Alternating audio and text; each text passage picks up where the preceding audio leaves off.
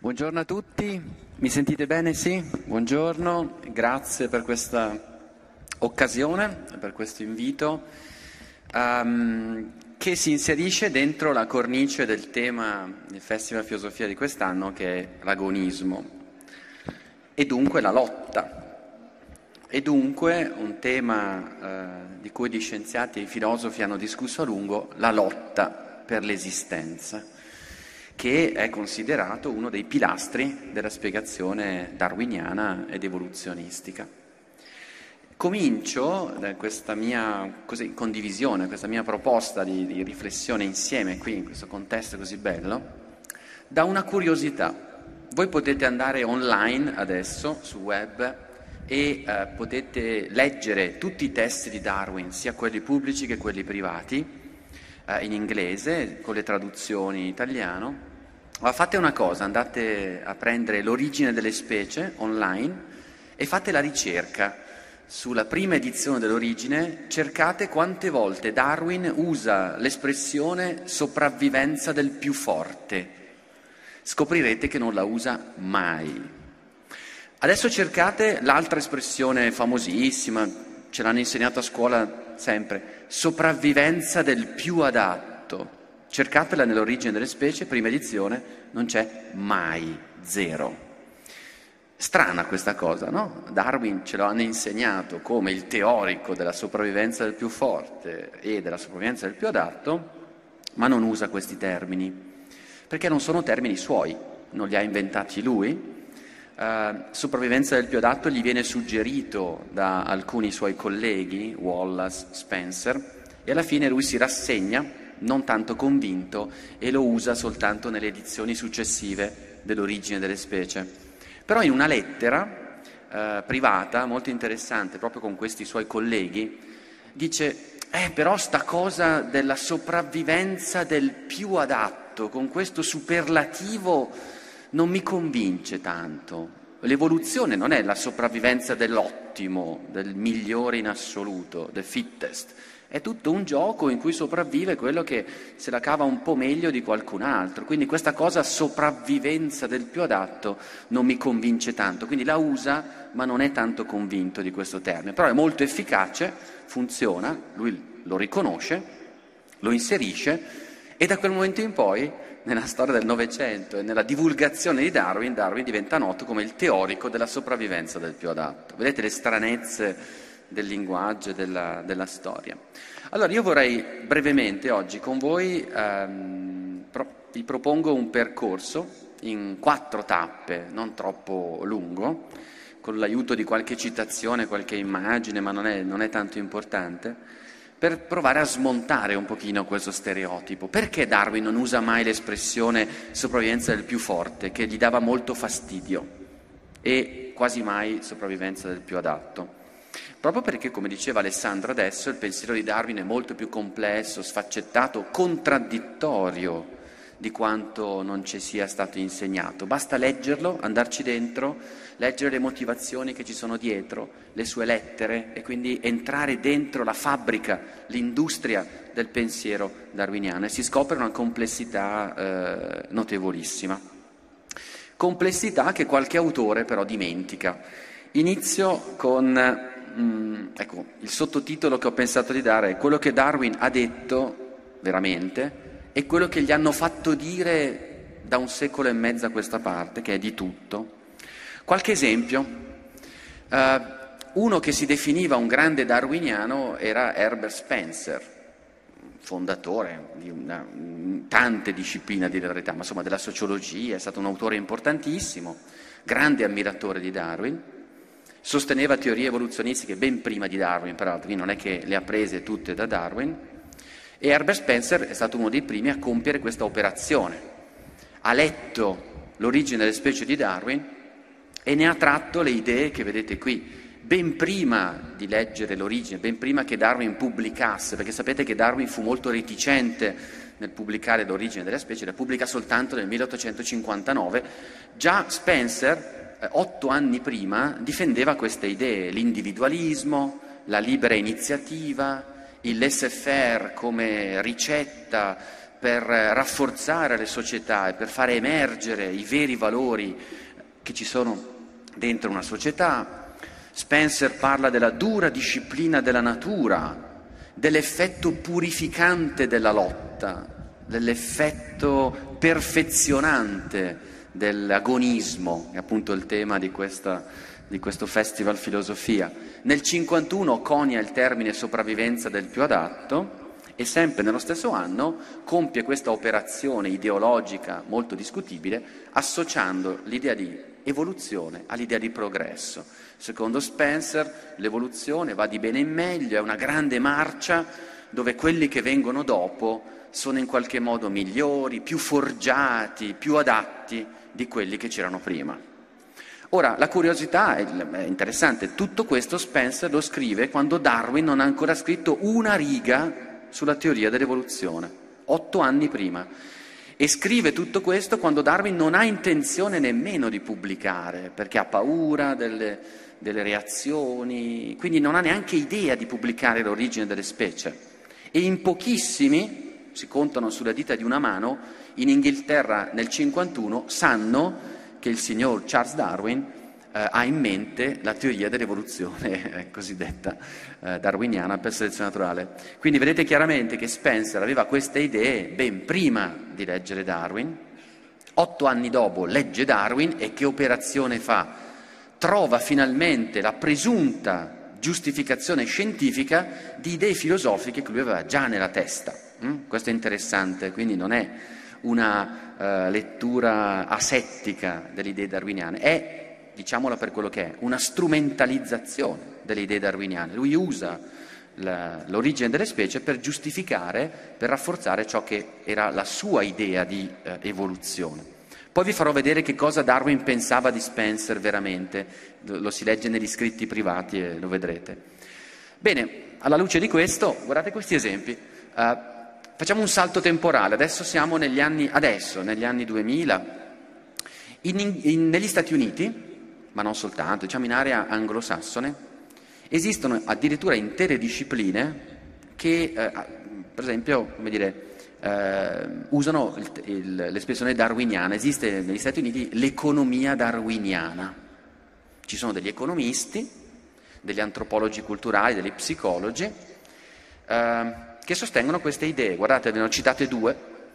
Selezione naturale cosa vuol dire? Vuol dire lotta per la sopravvivenza, vuol dire conflitto tra individui, perché nell'evoluzione è l'individuo singolo che è il portatore della variazione.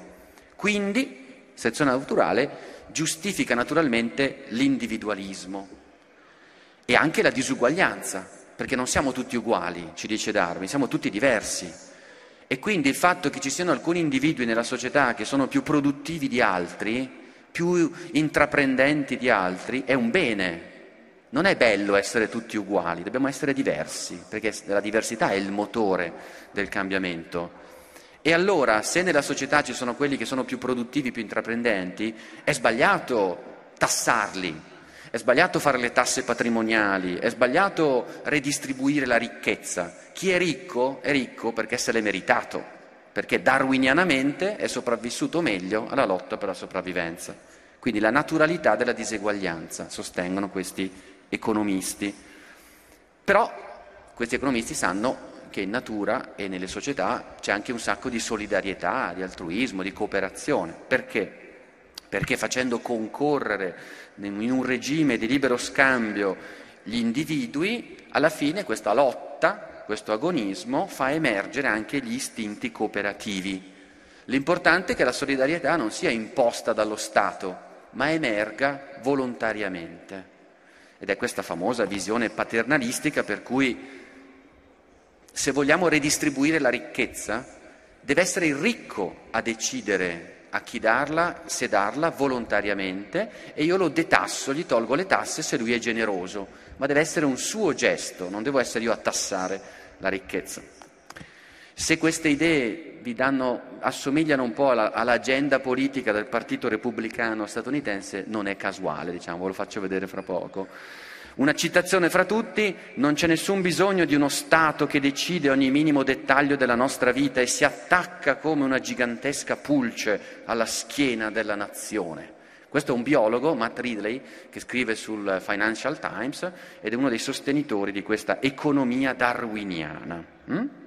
Qualche altro spunto, questo è un altro economista importante che lavora negli Stati Uniti, Larry Arnard, una decina di anni fa ha pubblicato questo libro, libro Conservatorismo darwiniano, dove sostiene che la selezione darwiniana ha forgiato una natura umana che prevede proprietà privata, libero mercato senza intervento statale, tradizioni morali conservatrici, monogamia, eccetera, eccetera, e tutti i rimanenti punti dell'agenda del Partito Repubblicano.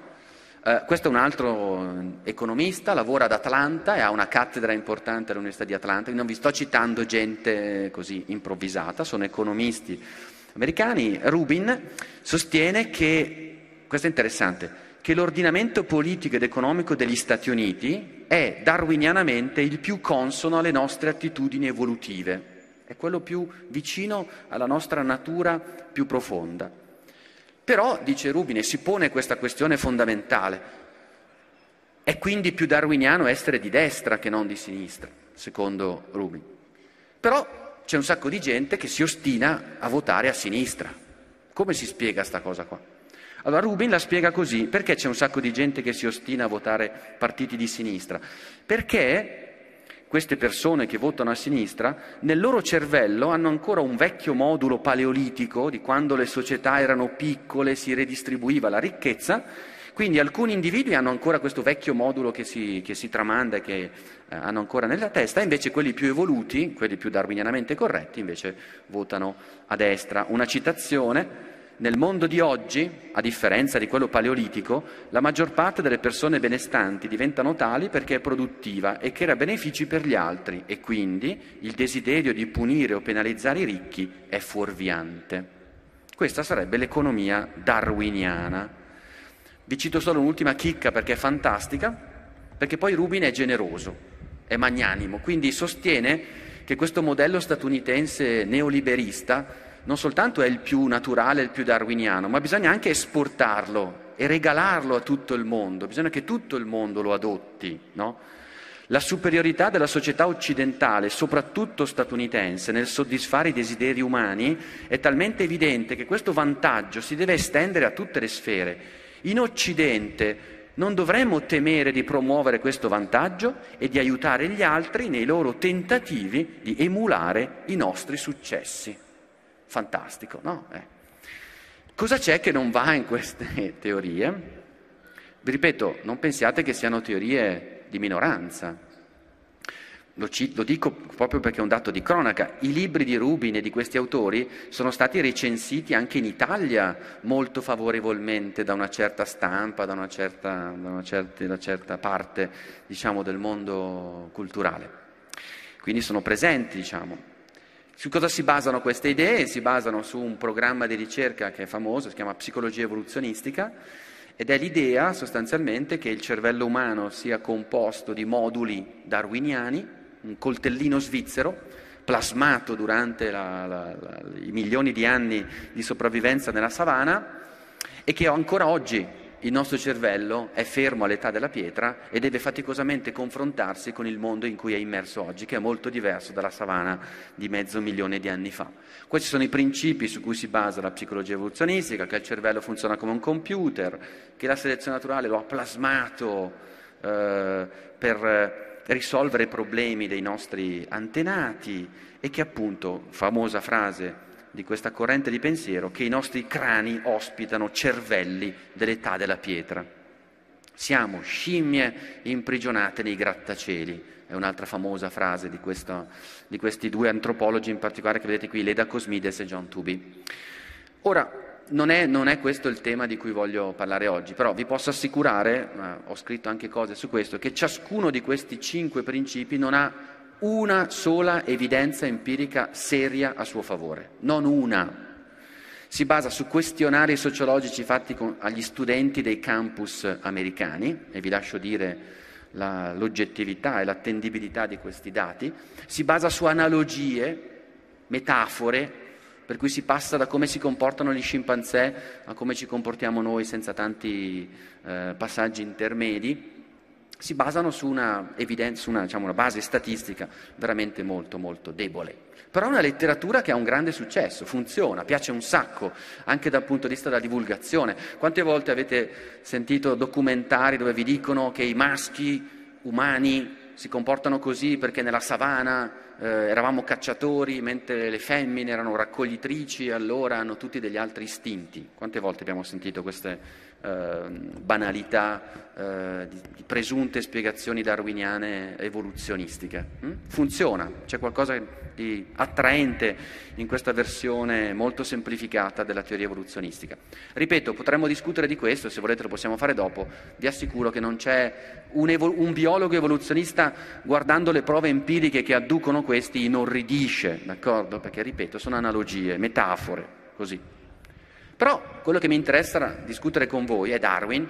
Cosa avrebbe pensato Darwin di questi suoi presunti epigoni, di questi che usavano il suo nome per le teorie che vi ho fatto vedere prima?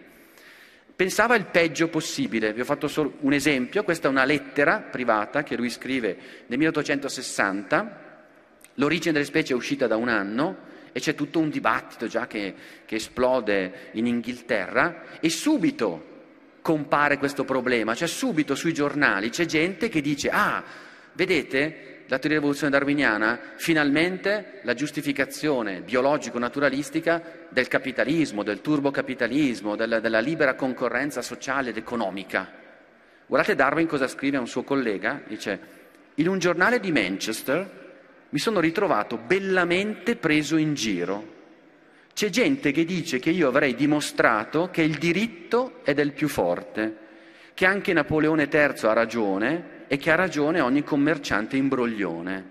Punto esclamativo e risata conseguente. Questi stanno scherzando, questi mi stanno prendendo in giro, questi non hanno capito niente della mia teoria. Questo è interessante, questa è la reazione che lui poi avrà in molti anni, negli anni successivi nei confronti di tutti questi che prendevano le sue idee e le portavano dalla biologia, dall'evoluzione delle specie, alla società, all'economia. Ed è interessante questo perché Darwin stesso si era ispirato a idee di economisti e di demografi come Thomas Malthus, no? E lui lo dice spesso, dice io mi sono basato su quelle idee, le ho usate come principio esplicativo in biologia, è vero, ma state molto attenti adesso a non fare il contrario, cioè a prendere le mie idee e usarle come giustificazione di fenomeni sociali, umani ed economici umani, perché sono due mondi diversi che hanno bisogno di modalità esplicative differenti. Allora adesso vediamo un pochino, velocemente, che cosa Darwin intendeva per lotta, per lotta per l'esistenza, il tema di questo, di questo festival, l'agonismo, la lotta. Qual è cioè il darwinismo presunto, vediamo se c'è, darwinismo sociale di Darwin stesso?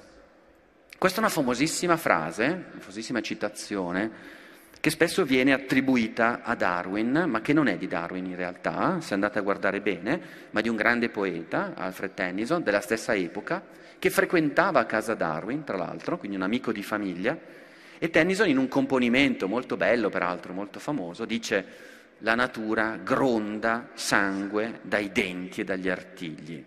È diventata famosissimo questo passaggio, no?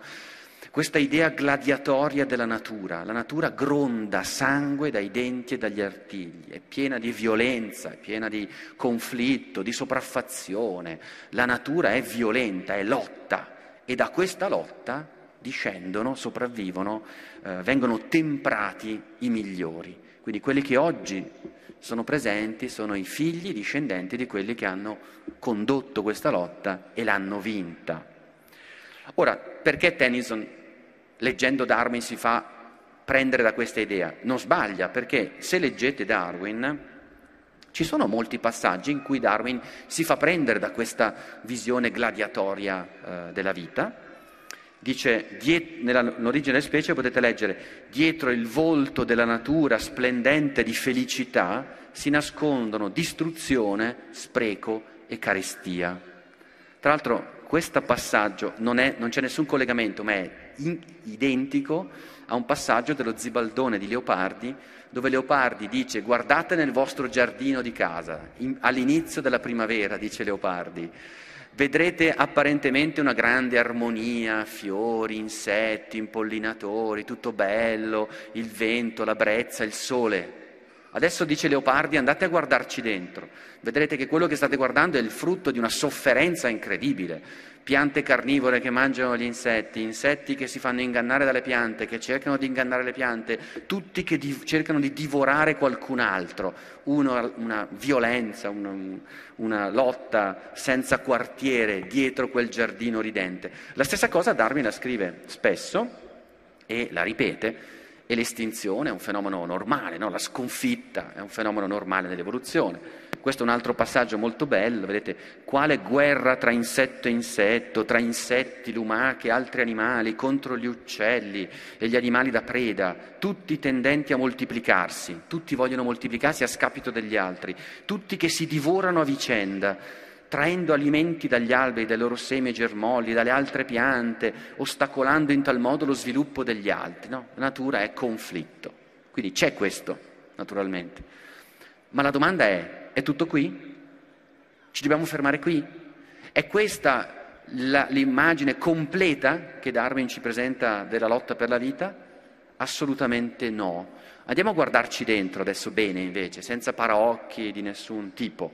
Allora, la lotta per la sopravvivenza per Darwin può avvenire principalmente all'interno di ciascuna specie, che è quella più violenta, non lo si ricorda mai, no? La lotta per la sopravvivenza avviene all'interno di una specie per chi riesce a guadagnarsi qualche punto in più di probabilità di riprodursi, no? quindi è all'interno di ciascuna popolazione. Poi può avvenire anche tra specie diverse, quindi tra organismi tra di loro, ma anche, e secondo Darwin questa era importantissima, tra gli organismi e le condizioni fisiche là fuori. È lotta per la sopravvivenza anche il riuscire a cavarsela in un deserto, anche se non hai nessuno che ti sta divorando in quel momento, ma devi lottare per sopravvivere contro le avversità fisiche, contro la temperatura, l'acqua che manca, le risorse che mancano, anche quella è lotta per la vita. Quindi è lotta tra organismi, ma anche tra organismi e le durezze della natura in quanto tale. E vedete, non è soltanto lotta, ma è più generalmente un'idea di dipendenza e interdipendenza. La parola chiave per Darwin è la lotta per la vita. La chiamiamo così ancora una volta perché è una metafora che piace, ma in realtà sarebbe più corretto chiamarla economia della natura, cioè è l'insieme di tutti i rapporti di dipendenza e interdipendenza che legano gli organismi tra di loro e gli organismi e l'ambiente in cui sono immersi, ambiente che cambia, che si trasforma. Questa è la lotta per l'esistenza. Vi ho citato un altro passo che secondo Darwin dovrebbe consolarci, poi non so se vi consola veramente, quando riflettiamo su questa lotta possiamo consolarci con la piena convinzione che la guerra della natura non è incessante, non c'è sempre, che la paura è sconosciuta, gli animali non sono consapevoli del fatto che stanno per morire o che c'è questa lotta, che la morte è in genere rapida e che gli individui vigorosi, sani e felici sono quelli che sopravvivono e si moltiplicano. Non so se siete consolati da questo uh, lenitivo darwiniano, però questo è quello che lui ha in mente. E guardate, a proposito di quello che diceva Alessandro prima, cosa Darwin aggiunge nelle edizioni successive dell'origine. Siccome giornalisti, commentatori subito prendono questa metafora e cominciano a usarla a sproposito per, per spiegare qualsiasi cosa, nelle edizioni successive lui dice attenzione, cari lettori, lotta per l'esistenza è una metafora, va intesa in senso metaforico, non dovete prenderla alla lettera, non implica necessariamente una guerra, ma, parole sue, la reciproca dipendenza di tutti gli esseri viventi e le rispettive capacità di vivere bene, di lasciare discendenza in un regime di competizione tra loro e competizione con la natura. E guardate cosa succede infatti poi dopo qualche anno, nel 1866, sette anni dopo l'uscita dell'origine della specie, un allievo di Darwin, uno che si considerava un suo eh, epigono, Ernest Haeckel, in Germania, inventa, conia il termine ecologia, che nasce nel 1866 e che poi è diventato una parola chiave fondamentale per tantissimi dibattiti e oggi è una parola chiave del nostro vivere, del nostro dibattito contemporaneo. E guardate come la definisce Haeckel. Cos'è l'ecologia? Quindi questa è proprio la definizione originaria di partenza del termine ecologia. l'insieme di conoscenze che riguardano l'economia della natura, l'indagine del complesso delle relazioni di un animale con il suo contesto organico e inorganico, comprendente le sue relazioni positive e negative con gli animali e le piante, con cui viene direttamente o indirettamente in contatto. In una parola, l'ecologia è lo studio di tutte quelle complesse relazioni alle quali Darwin fece riferimento come alle condizioni della lotta per l'esistenza. Quindi, la lotta per l'esistenza è l'ecologia. Darwin legge queste pagine, scrive a Ecke e dice fantastico, bravissimo, non avrei potuto dirlo meglio, quello è il concetto, quello è il punto. Quindi Darwin espressamente condivide questa idea, la sottoscrive. Quindi adesso potrebbe essere interessante fare questo esercizio anche con gli studenti, prendete l'origine delle specie, in particolare il capitolo dove spiega la lotta per l'esistenza, e visto che Darwin stesso ci ha autorizzato a usare il termine ecologia, potreste prendere quel capitolo, sempre online come vi ho suggerito prima, e sostituite lotta per l'esistenza con la parola ecologia. Vedrete che viene fuori un testo incredibilmente moderno, cioè che descrive benissimo le relazioni complesse che noi oggi definiamo come ecologia. Funziona proprio eh, perfettamente, potete fare questo esercizio controfattuale. Qualche esempio velocissimo di cosa intende Darwin per rete ecologica della vita, rete di sistemi complessi. Vedete, molti casi mostrano quanto siano complessi e imprevisti i controlli e i rapporti tra gli esseri viventi che devono lottare insieme in uno stesso territorio. Un famosissimo esempio, piante e animali, dice Darwin, sono legati insieme da una trama di relazioni complesse. Lui fa molti esempi molto belli, ce n'è uno, secondo me, bellissimo. Lui parte dalla domanda che cosa lega un gatto e un trifoglio? Che relazione mai ci sarà in Inghilterra tra i gatti e i trifogli? Beh, una relazione fondamentale, perché alcune specie di piante, la viola del pensiero e il trifoglio violetto, devono la loro sopravvivenza alla presenza di alcuni insetti che sono i bombi, la cui visita è necessaria per il trasporto del polline e per la fecondazione. Ma altri insetti, simili ai bombi, non possono svolgere la stessa funzione per quelle specie vegetali. I bombi sono cacciati dalle arvicole, roditori, e questi a loro volta dai gatti Pertanto più gatti significa meno arvicole, più bombi e dunque più piante. Conclusione, perciò è verosimile che la presenza di un gran numero di felini possa determinare in una regione la frequenza di certi fiori anziché altri, mediante l'intervento in primo luogo dei topi e poi delle api che è una bellissima descrizione di una rete ecologica di relazioni, per cui se tu vai a intervenire in un punto di quella rete hai tutta una serie di effetti a catena, di effetti collaterali, che è proprio il concetto di eh, rete eh, ecologica. Teniamolo presente questo esempio perché è uno di quegli esempi dove vedi che, per esempio, se noi decidiamo eh, in modo assolutamente folle e miope di ridurre la quantità di api che ci circondano, non dobbiamo pensare che stiamo facendo soltanto un danno alle api, ma stiamo intervenendo in una rete ecologica che avrà degli effetti quasi catastrofici, no? perché il 75% delle colture di cui noi ci nutriamo dipendono dagli insetti impollinatori. Quindi è proprio la classica idea diciamo, di una visione ecologica dei rapporti di interdipendenza tra esseri viventi diversissimi come un trifoglio, un gatto, un felino e una pianta, eppure sono legati strettamente. Eh, una curiosità per cercare di convincervi di quello che Darwin aveva in testa quando scriveva queste cose, pensate che lui era così attento al linguaggio che persino il termine selezione naturale a lui non piaceva per niente. Anche quello lo usa perché non trova delle alternative. Tant'è vero che nelle lettere, vedete che lui ogni tanto ci prova, dice, e se la chiamassimo in un altro modo e ci prova, vede che non funziona. Alla fine si rassegna, dice, vabbè, chiamiamola selezione naturale.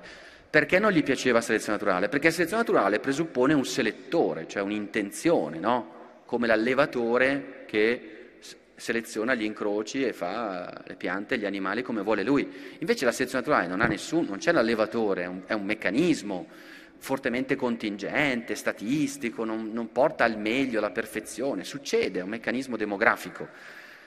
E allora, ne, nelle edizioni successive, molti suoi nemici, molti suoi avversari, glielo fanno notare questa cosa, dicono ma guarda che selezione naturale non è un bel termine, non funziona, crea un sacco di confusioni. Allora nell'ultima edizione dell'origine lui aggiunge una nota dove è molto arrabbiato.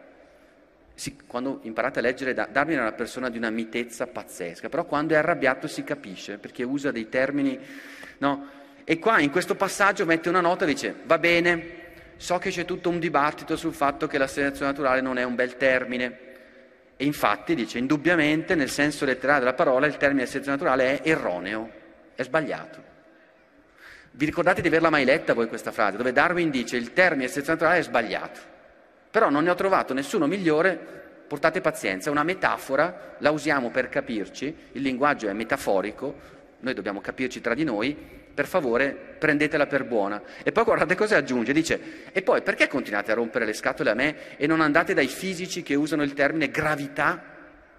O andate dai chimici che continuano a usare il termine eh, affinità elettive, non sono anche quelli dei termini antropomorfi, quindi prendetevela con i fisici e i chimici. Io uso selezione naturale, non va bene, ma pazienza, è l'approssimazione migliore che ho.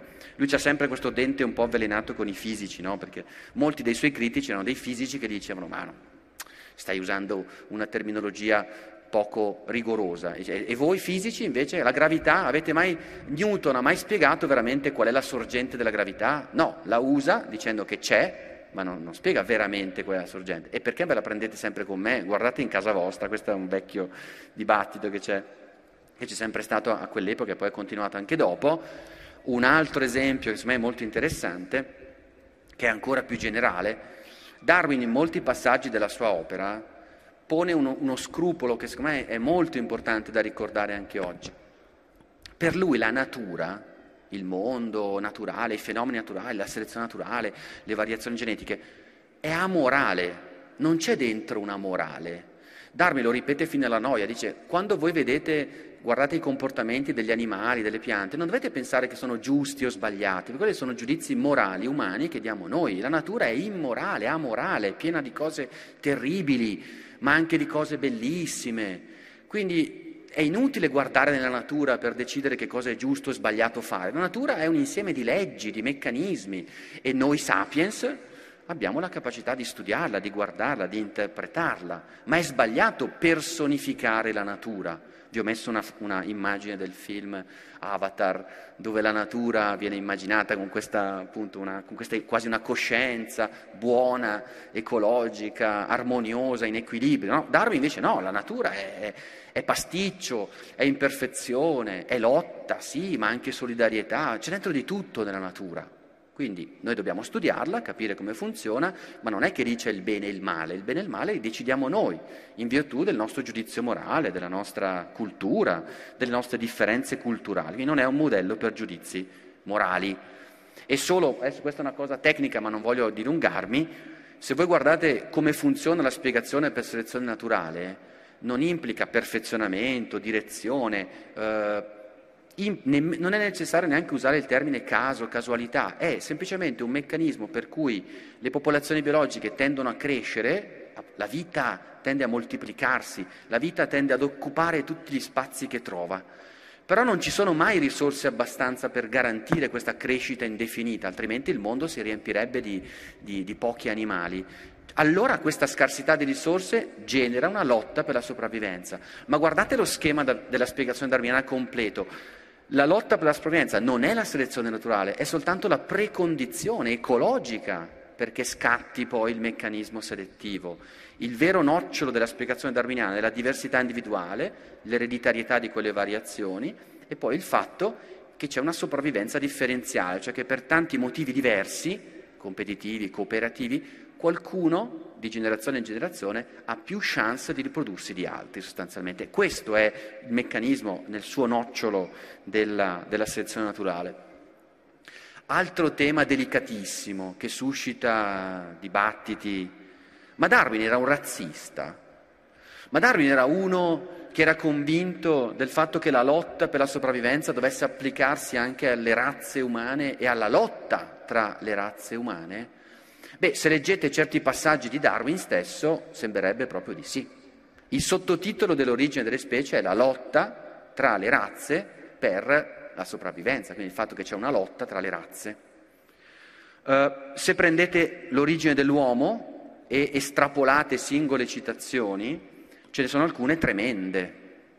Uh, ce n'è una dove dice in un qualche periodo futuro, forse non molto distante, misurato in secoli, le razze civilizzate umane certamente stermineranno e rimpiazzeranno dal mondo le razze selvagge.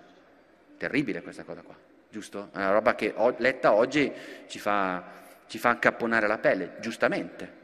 Questo lo scrive nel 1871, lo scrive un gentiluomo vittoriano con il linguaggio dell'epoca, questo lo pensavano anche molti altri suoi amici, colleghi, il che non vuol dire giustificare il fatto che abbia scritto qualcosa che per noi oggi, un secolo e mezzo dopo, è rivoltante.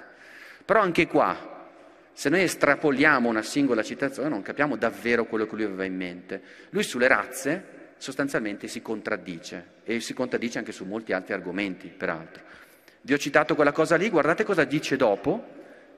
Non vi cito il passo, ma potete, l'ho, messo, l'ho lasciato in inglese perché anche i termini contano. Sostanzialmente sta dicendo due cose, che secondo lui le razze umane non esistono, primo, perché la variazione anche della diversità, i gradienti della diversità umana sono talmente continuativi e graduati che non è possibile stabilire un confine tra una razza e un'altra. Tant'è vero che lui proprio propone di non usare il termine razza, non gli piace, lo considera un termine eh, scorretto, e poi aggiunge che secondo lui tutte le razze umane viventi oggi sul pianeta, ammesso che sappiamo cosa siano e ammesso che esistano, discendono tutte da un'unica popolazione africana, quindi tutte le popolazioni che oggi abitano sulla Terra sono tutte cugine strette e vengono fuori da un unico nucleo africano. E già sentire questo ci piace di più, no? Però a Darwin ha detto anche quell'altra cosa terribile. E come fai a tenere insieme queste due cose? È una contraddizione letta con il linguaggio di oggi. Allora qua ci vuole uno storico, cioè uno che sappia bene cosa, di cosa si discuteva negli anni 60 70 dell'Ottocento per capire perché Darwin si contraddice in questo modo. Capite? Non possiamo usare le categorie di oggi per dire ah, Darwin ha detto quella cosa sopra, quindi era un razzista, no, ha detto quella cosa sotto, quindi non era razzista. Non è un dibattito serio questo, ci vuole uno storico che cerchi di capire perché Darwin si contraddice.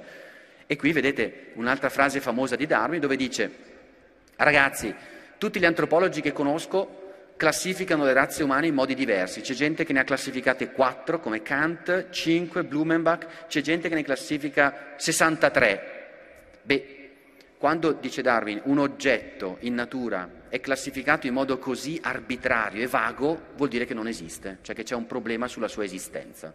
Quindi qui vedete chiaramente che lui ha dei problemi col concetto di razza umana, no? non è semplicemente uno che eh, possiamo ricondurre soltanto a quella frase di prima. Quindi il pensiero di Darwin su questo è pieno di ambiguità, di incertezze, è un vittoriano. Le idee politiche di Darwin, tanto per chiarirci, erano quelle di un progressista, d'accordo, diremmo noi oggi, un po' paternalista, nel senso che lui era, sosteneva la necessità di un welfare nobile, eh, nobilitante per chi lo fa, quindi tipico diciamo, visione un po' paternalista del, del benessere sociale, filantropico, quindi è uno che ha speso un sacco di soldi in, in, filantropia, questa era la sua visione. Era un liberale, diremmo noi oggi, con qualche tendenza socialista, ecco, per usare le, le categorie che useremmo oggi, ma che sono eh, anacronistiche. Le sue idee, vedete, sulle razze, le razze hanno un'origine unica, una discendenza comune, comune di tipo africano, si sono differenziate per selezione sessuale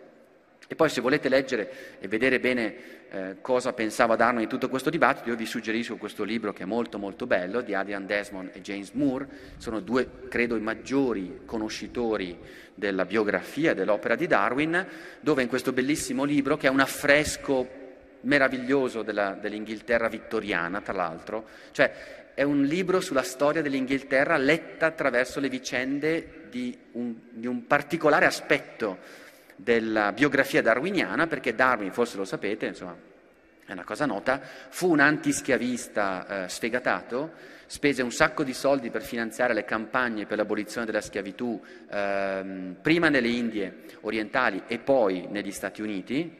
Le sue sorelle, le sue cugine, che erano molto ricche, no? Darwin veniva da, dall'incrocio di due famiglie molto ricche, molto facoltose, eh, finanziarono proprio di tasca propria campagne contro la schiavitù e ci sono passi in cui Darwin se la prende terribilmente anche con i suoi colleghi e anche con i suoi maestri, perché invece la gran parte dei suoi colleghi a quel tempo, sfortunatamente, erano a favore della schiavitù. C'è un famosissimo episodio raccontato in questo libro in cui Charles Lyell, che era il geologo fondatore della geologia moderna, suo maestro, va negli Stati Uniti, viene ospitato da alcuni facoltosi proprietari di grandi aziende agricole del sud degli Stati Uniti, schiavisti, vede Lyle la vita che fanno gli schiavi nelle, negli Stati del sud e scrive nei suoi, nelle sue cronache, dice, eh però eh, questi schiavisti sono veramente molto umani, li trattano bene sti schiavi, li trattano quasi come se fossero dei parenti, non ho visto scene di violenza, insomma, tutto sommato. Darwin legge questa cosa, manda una lettera di fuoco a lei, dice ma cosa, cosa, cosa stai dicendo tu? Cioè, stai dicendo che gli schiavisti trattano bene, ma il problema della schiavitù non è trattarli bene o male, è che è un abominio, una barbarie in sé che un uomo faccia schiavo un altro uomo. No? E fanno una litigata pazzesca e, e era il suo maestro, cioè era quello da cui dipendeva la sua carriera scientifica, quindi per dirvi quanta passione ci ha messo in questa, in questa cosa qua. No? Quindi questo per esempio è un altro aspetto della, della teoria darwiniana. Quindi per chiudere questa pagina io direi questo, non ha senso oggi dare la colpa a Darwin di queste idee né assolverlo assolutamente. Guardate che contraddizioni, ve ne ho messe delle altre. Eh, Darwin è convinto che una competizione libera tra gli individui è salutare per la società perché elimina tutti i vincoli dell'affermazione del talento. Era contrario alla primogenitura, all'inalienabilità dei patrimoni, al celibato ecclesiastico, tutte caratteristiche che limitano il potere di sviluppo della società. In un altro passo dice che gli individui viziosi e inconcludenti farebbero bene a non fare figli e a non sposarsi. Brutto da dire, però lo dice nell'origine dell'uomo. Uh, e dice anche che i progressi della medicina tendono a indebolire le popolazioni umane perché riducono la selezione naturale. Se uno si fermasse qui direbbe è un mostro quest'uomo, Basta leggere quello che c'è subito dopo per accorgersi ancora una volta che è un uomo pieno di contraddizioni, perché poi dice negare l'aiuto ai deboli comporterebbe un deterioramento della parte più nobile della natura umana, che è la simpatia, cioè la cooperazione, l'empatia. L'evoluzione umana interferisce giustamente con le leggi della natura. Le nazioni più progredite sono quelle che smettono di fare schiavi gli altri, di sopraffarsi, di sterminarsi l'una con l'altra, eccetera, eccetera. Ma allora quale Darwin dobbiamo prendere? Quello che ha scritto le cose sopra o quello che ha scritto le cose sotto? Io non so rispondere, semplicemente letto il punto di vista di oggi è un uomo che si contraddice su questi, su questi temi qua.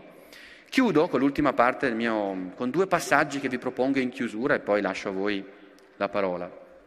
Vedete già qui un grande darwiniano italiano, che era Giovanni Canestrini, che è quello che ha tradotto per la prima volta i testi di Darwin in Italia, lo dice in una famosissima prefazione, dice ogni partito trova in Darwin quello che desidera. Eh certo, ognuno basta estrapolare la citazione che vuoi e trovi in Darwin quello che desideri. Ma tirare per la giacchetta Darwin per fargli dire una cosa o l'altra non è proprio corretto, no? E guardate per esempio il darwinismo sociale, così torniamo per un attimo a Spencer, come vi avevo promesso prima.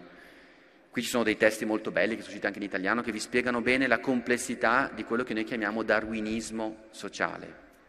È un fenomeno estremamente composito, molto eterogeneo, sicuramente lo saprete che i darwinismi sociali hanno avuto le estrazioni politiche più diverse. Noi oggi ricordiamo quelli più truci di estrema destra, razzisti, nazisti, ma c'è stato un darwinismo sociale socialista, un darwinismo sociale anarchico, un darwinismo sociale liberale, cioè ci sono stati darwinismi sociali di tutti i tipi, i più diversi. Hm?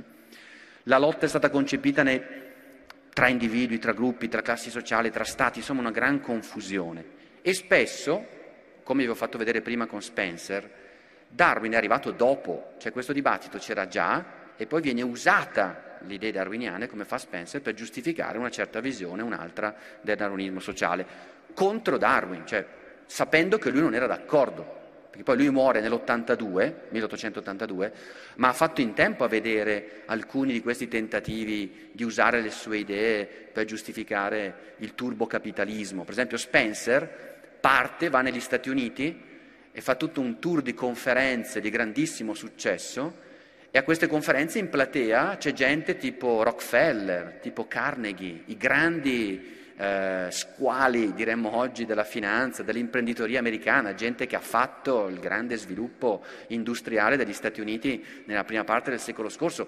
Rockefeller, Carnegie ascoltano Spencer e dicono, ah, questa è la visione che ci mancava, la lotta per la sopravvivenza. Il mercato, cos'è il mercato? È la giungla dove noi dobbiamo combattere e chi vince è perché ha ragione, perché è stato temprato da questa lotta. Quante volte avete sentito questa storia del mercato che è una giungla nella quale bisogna competere? Nasce da lì, dalle conferenze che Spencer porta negli Stati Uniti, però state attenti, Carnegie, Rockefeller, così come anche Friedrich Nietzsche, un sacco di gente ha letto Darwin tramite Spencer. Quindi ha letto Darwin con del, una chiave di lettura profondamente fuorviante, che era quella spenceriana. Eh? Nietzsche, per esempio, ha letto Spencer nel giudicare Darwin e quindi lo giudica male, diciamo.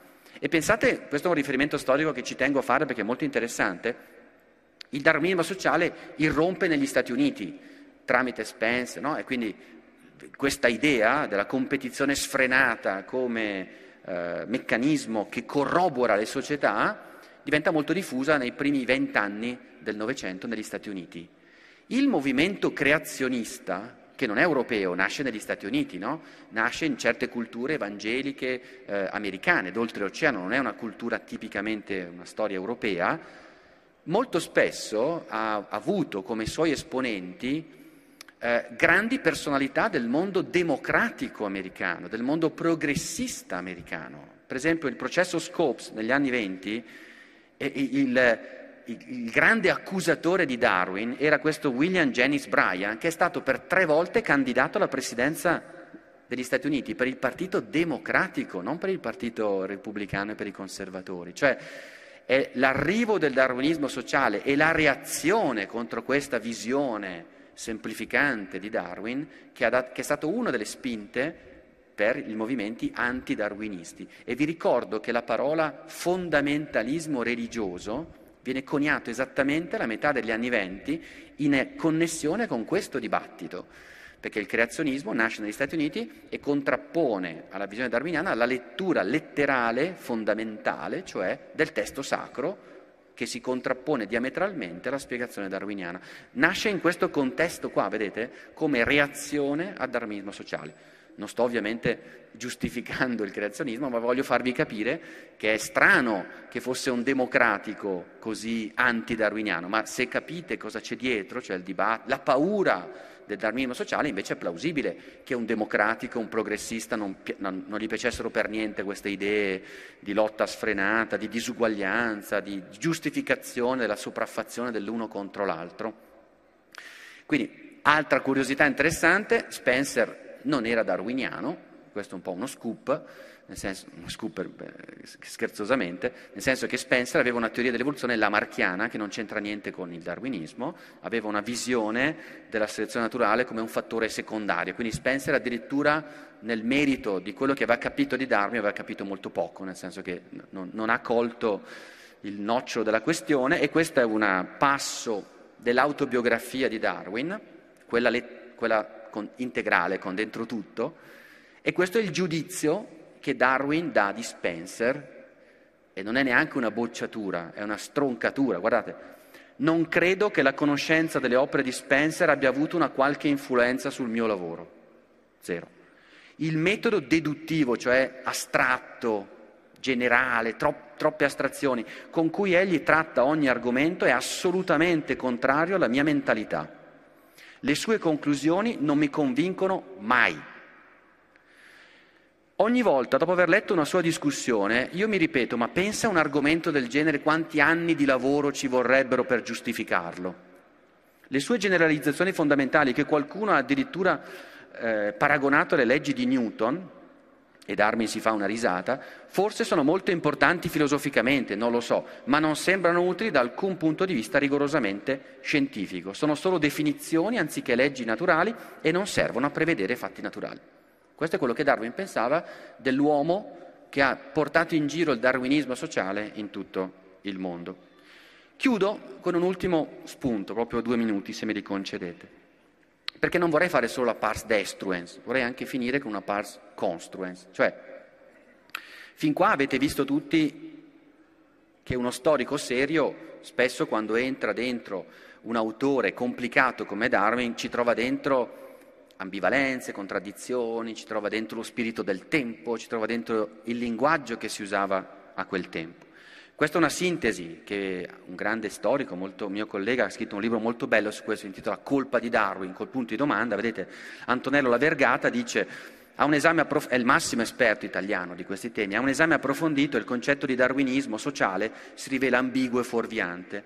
Le idee di Darwin furono usate per sostenere una grande varietà di opinioni sociali e politiche, tutto il contrario di tutto. Inoltre, molte di queste varietà avevano ben poco di darwiniano, come le idee di Spencer poiché vi svolgevano un ruolo decisivo altre idee. I concetti darwiniani furono spesso interpretati alla luce della visione pre-darwiniana della vita che c'era già prima, come cimento, sforzo, lotta, miglioramento attraverso la sofferenza. Questa è una sintesi molto rigorosa, secondo me, di quello che è successo. Però io aggiungo un'altra cosa. Darwin era un pensatore, uno scienziato e anche un pensatore pluralista. Lo vedete chiaramente in tantissimi passaggi, cioè lui era uno che era convinto che per spiegare la complessità del vivente non bastasse mai una causa, un principio soltanto. Sempre lui dice, guardate, per esempio dice, la selezione naturale è la legge evolutiva più importante, ma non è mica l'unica, ce ne sono delle altre che interagiscono con la selezione naturale e bisogna vedere caso per caso, questo è tipico del suo comportamento. Lui dice, l'evoluzione è quasi sempre lenta e graduale, ma non sempre, e fa le eccezioni, cioè ha sempre questo approccio molto pluralista. Allora vi faccio un esempio di come invece si potrebbe oggi fare tesoro di questo pluralismo darwiniano anche per interpretare dei dibattiti che io trovo nel dibattito attuale spesso molto semplificatori, molto banalizzanti. E la mia proposta, vedete, è questa, vi propongo di stratificare no, il pensiero di Darwin, cioè il Darwin che vedete là in alto è quello che ci ha proposto la teoria scientifica dell'evoluzione per selezione naturale e quella va valutata sulla base del dibattito scientifico attuale. Oggi è aggiornata, rivista, integrata, corretta. Darwin si è sbagliato su un sacco di cose, anche dal punto di vista scientifico, le abbiamo corrette, riviste. La teoria dell'evoluzione oggi è ancora darwiniana nel suo nocciolo, ma è tutta un'altra cosa, nel senso che abbiamo... Cioè, solo per farvi un esempio, Darwin non aveva la più pallida idea di cosa fosse un cromosoma, un gene, niente. Quindi figurati oggi la teoria com'è diversa dalla sua. Però il meccanismo esplicativo, una parte fondamentale del meccanismo esplicativo, è ancora quella darwiniana. Quindi questo è dibattito scientifico che va analizzato con gli strumenti del dibattito scientifico. Poi c'è il darwinismo sociale di Darwin, perché Darwin aveva delle idee sulla società, ve l'ho detto, era un liberale, socialista, paternalista, filantropo, quello è. Poi ci sono le interpretazioni sociali e politiche che gli altri, cioè gli osservatori, gli epigoni, hanno fatto dell'uno e dell'altro, cioè della teoria darwiniana e delle sue idee politiche e sociali. Secondo me bisogna distinguere questi tre livelli, sempre, no? e scioglierli, capire che sono cose diverse che si interagiscono l'una eh, con l'altra. Questo perché, eh, lo dico con un paradosso, se Albert Einstein fosse stato una bruttissima persona, un eh, misogino che pensava che, che, che, so, che, le donne erano poco intelligenti, noi lo criticheremmo fortemente, diremmo pensa che stupidata che ha detto Einstein, però se anche avesse detto quella stupidata, non è detto che la teoria della relatività sia sbagliata, d'accordo? Cioè vedete che no, anche il pensiero di uno scienziato ha delle stratificazioni, quindi non è che siccome Einstein mettiamo, non è vero, eh, ma ha detto una cosa che non ci piace, allora la teoria einsteiniana è da buttare nella spazzatura. Quindi, se Darwin ha detto delle cose che parzialmente non ci piacciono, non c'entra niente, o c'entra molto poco, con la validità scientifica della sua proposta scientifica. Un esempio soltanto fra i tanti che avrei potuto scegliere. Come Darwin vedrebbe oggi un dibattito che imperversa? Andate in qualsiasi libreria qua e noi, Homo sapiens, siamo una scimmia assassina o una scimmia eh, solidale cooperativa? Sapete che questo è un tema che ha continue oscillazioni, no? um, in libreria vent'anni fa pre- prevalevano il pessimismo antropologico, quindi siamo una scimmia assassina. Se andate adesso in libreria, gli scaffali sono pieni di altruisti nati, cooperatori nati, l'età dell'empatia, siamo tutti empatici, siamo tutti solidali, cooperativi, tutti buoni e bravi. No, ci sono queste oscillazioni, ma un darwiniano come interpreta questa, questa domanda? Beh, vedete, di Age of Empathy, il mio collega amico Franz de Waal, cioè, cioè. Allora, Darwin era problematico su questo, nel senso che il punto di attacco che Darwin dava a questo problema, che è il famoso problema dell'origine dell'altruismo, era problematico. Cioè Darwin si pone questa domanda più volte, sia nell'origine delle specie che nell'origine dell'uomo. Dice, ma la selezione naturale per funzionare deve garantire un vantaggio all'individuo, al singolo individuo, durante la sua vita. Cioè un individuo, perché la selezione naturale lo favorisca, deve fare più figli, lui deve fare più figli, no? Quindi, come dire, eh, deve avere un vantaggio qui e ora nella sua vita. Ma allora si chiede Darwin perché la natura è piena di comportamenti altruistici, dove l'individuo rinuncia al suo interesse per fare l'interesse di un altro individuo, quindi a scapito di sé e delle proprie possibilità di riproduzione, a favore delle possibilità di riproduzione di un altro. E Darwin già a suo tempo faceva un elenco di tutti questi comportamenti cooperativi. Sapete che la natura è piena di comportamenti eh, commensalismo, mutualismo, simbiosi, cooperazione, cioè, migliaia di fenomeni naturali importantissimi nell'evoluzione che sono il frutto della cooperazione. Cioè gli organismi cooperano tra di loro, non lottano tra di loro, cooperano. O meglio, a volte cooperando tra di loro riescono a vincere, per esempio, la lotta per la sopravvivenza contro l'ambiente esterno, che vi ho detto prima che è importante. No? Quindi la cooperazione per Darwin è centrale. Darwin, per esempio, scrive delle pagine molto belle e si interroga sul perché ci siano centinaia di specie di, per esempio, insetti eusociali dove milioni di individui rinunciano a riprodursi. Le api operaie, le formiche guerriere, le formiche soldato, non si riproducono, vivono per la comunità, vivono per il gruppo. E come Darwin si dice, ma come faccio a spiegare questa cosa qua? Se la selezione naturale funziona solo se è egoista, si arrovella per anni e alla fine guardate che risposta si dà. Questa, scusate, mi è rimasta in inglese, ma spero non sia un problema. Qui in particolare siamo nell'origine dell'uomo e vuole spiegare l'origine dell'altruismo umano in particolare, il fatto che l'essere umano fa della cooperazione sociale una delle sue prerogative fondamentali.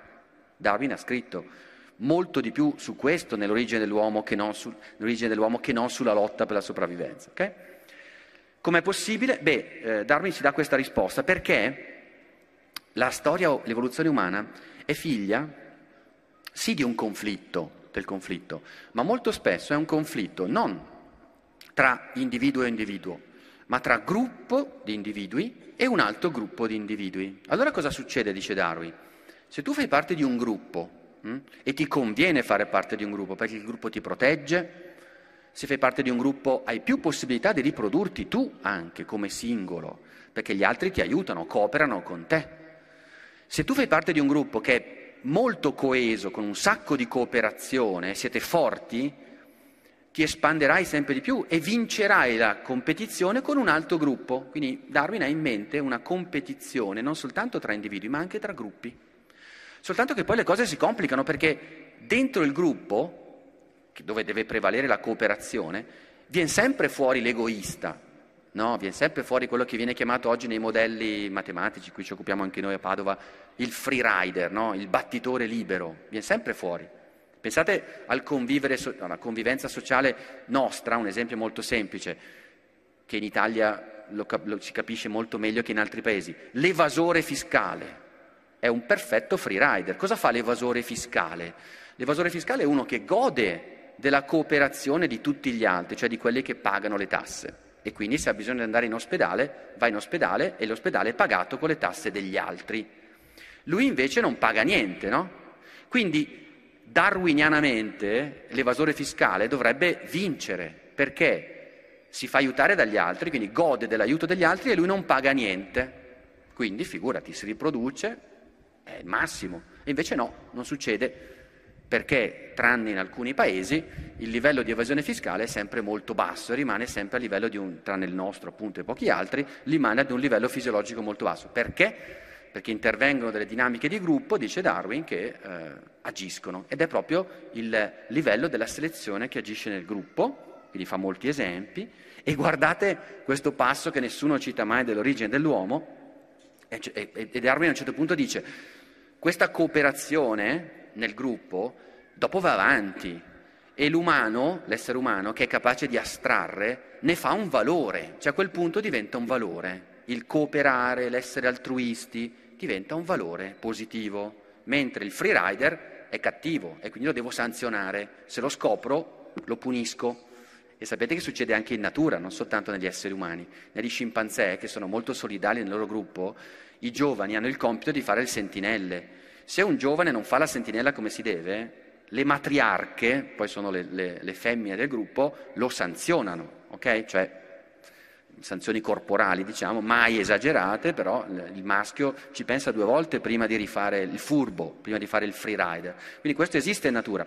E Darwin conclude, queste qualità morali nell'uomo, nella specie umana, sono poi andate avanti indirettamente o indirettamente anche attraverso l'effetto dell'abitudine, del ragionamento, dell'istruzione, della religione, piuttosto che attraverso la sezione naturale. Mi Darwin cosa sta dicendo qua? La sezione naturale arriva fino a un certo punto, dopo nell'evoluzione umana subentra cosa? L'evoluzione culturale, l'abitudine, il confronto razionale, il dibattito, la religione addirittura, l'educazione, questo subentra. Vi sembra un terribile riduzionista biologico questo? No, questo è un pluralista, è una classica visione pluralista, evoluzione biologica, evoluzione culturale che interagiscono tra di loro, con un esito però ambivalente sempre. Guardate questo è un paper uscito su Nature qualche anno fa, quindi da Darwin a un secolo e mezzo dopo. Il modello darwiniano, cioè il free rider, com- l'equilibrio diciamo, tra la dinamica di gruppo e la dinamica individuale è stata confermata da molti studi sperimentali. Vedete questo eh, articolo, si intitola Il conflitto mi sembrava giusto chiudere con questo, visto che siamo nel festival dedicato all'agonismo, è la levatrice dell'altruismo, il che è un paradosso, perché che cosa vuol dire questa cosa? Che come Darwin aveva intuito, noi nella nostra testa siamo capaci di grandi atti di altruismo e anche grandi atti di egoismo e di sopraffazione. Perché, secondo questo modello? Perché la cooperazione nasce all'interno del tuo gruppo, di quelli che appartengono al tuo noi, cioè quelli che riconosci come appartenenti al tuo gruppo. Ma questa dinamica è anche una dinamica conflittuale, cioè tu sei cooperativo dentro il tuo gruppo, ma lotti contro un altro gruppo.